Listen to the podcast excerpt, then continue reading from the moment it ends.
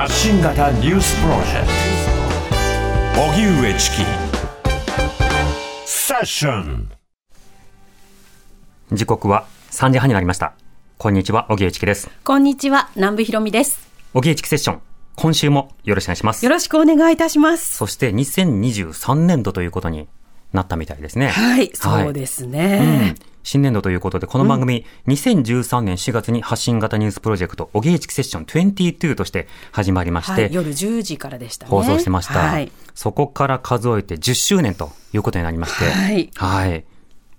今日から聞いてくださっている方もいると思いますけど、10年聞いてるよっていう方も中にはいらっしゃると思います。いらっしゃると思います。途中からという、もう皆さん、大歓迎です。そうですね、はい、引き続きそしてよろしくお願いしたいと思います。お願いします、はいはい、10周年の実り、どこで収穫するか我々は全く目処もつきませんが、ね、先輩玉結びさんに習って実りを ね、はい、いろんな実りがありますけれども、はい、ということで今日から聞いてくださってる方も ね、そうですよね、はい、いいかもしれないので、パーソナリティ私、評論家の荻上チキなんですけれども、はい、評論家ってなんじゃいという方多いと思うんです。ですね。うん、で、私、評論家を2つに分けてまして、まあ、冠ありの評論家と冠なしの評論家。冠というのは、例えばグルメ評論家とか、ラーメン評論家とか、音楽評論家とか、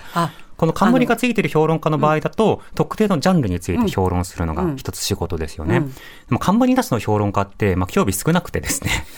そうですね、確かにね。日本だと例えばもともとその文芸評論とか、はい、それから社会評論とか、そうしたような格好で発達してきた部分もあるんですけれども、まあ、思想、哲学とか、それからいろんなジャーナリズムとか、まあ、そうしたものと結びつきながらやってきた歴史があるんですが、まあ、ざっくり言うといろんな世の中の、ね、出来事などについて自分なりに調査をしたり取材をして、でそれについていろんな解釈を人々と共有することで、その解釈を共有する作業を通じて世の中がより生きやすくなるといいなというような、はい、そんなことをね、仕事としております。はい、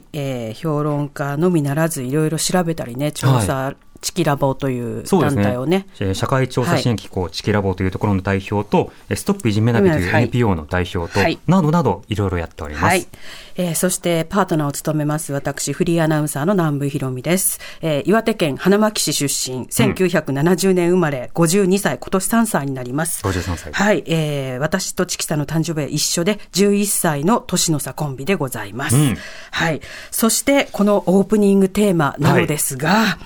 い、音楽家あまちゃんの音楽で、ね、皆さんご存知でしょう、はい、ノイズでおなじみっていう方もいらっしゃるでしょうね、まあ、そうでしょうね、大友義秀さんが作ってくださったオープニングテーマで です、はい。10年前の、朝ドラあまちゃん放送日と同じ日にセッションも放送開始ということで、はいはい、そして10年経って再放送の開始も今日と一緒でっていうことで、最高ですね、はい、あまちゃん BS プレミアムの方で何の宣伝なんだということですけども大友さんに、はい、いいんです。エンディングテーマは菊池成さんに作ってもらってます、そうですね、はい、このセッションがね、日々ニュースを取り扱っていく、そうなんです。でニュースのコーナーと、その後ニュースをさらに深掘りする特集のコーナーがあるんですけれども、その他にもカルチャーコーナーなどなどいろんなものをやっております、はい、でこのことから続いてね、聞いてるという初めての方いらっしゃるかもしれませんが、そうですね、つながりで、はい、だいぶ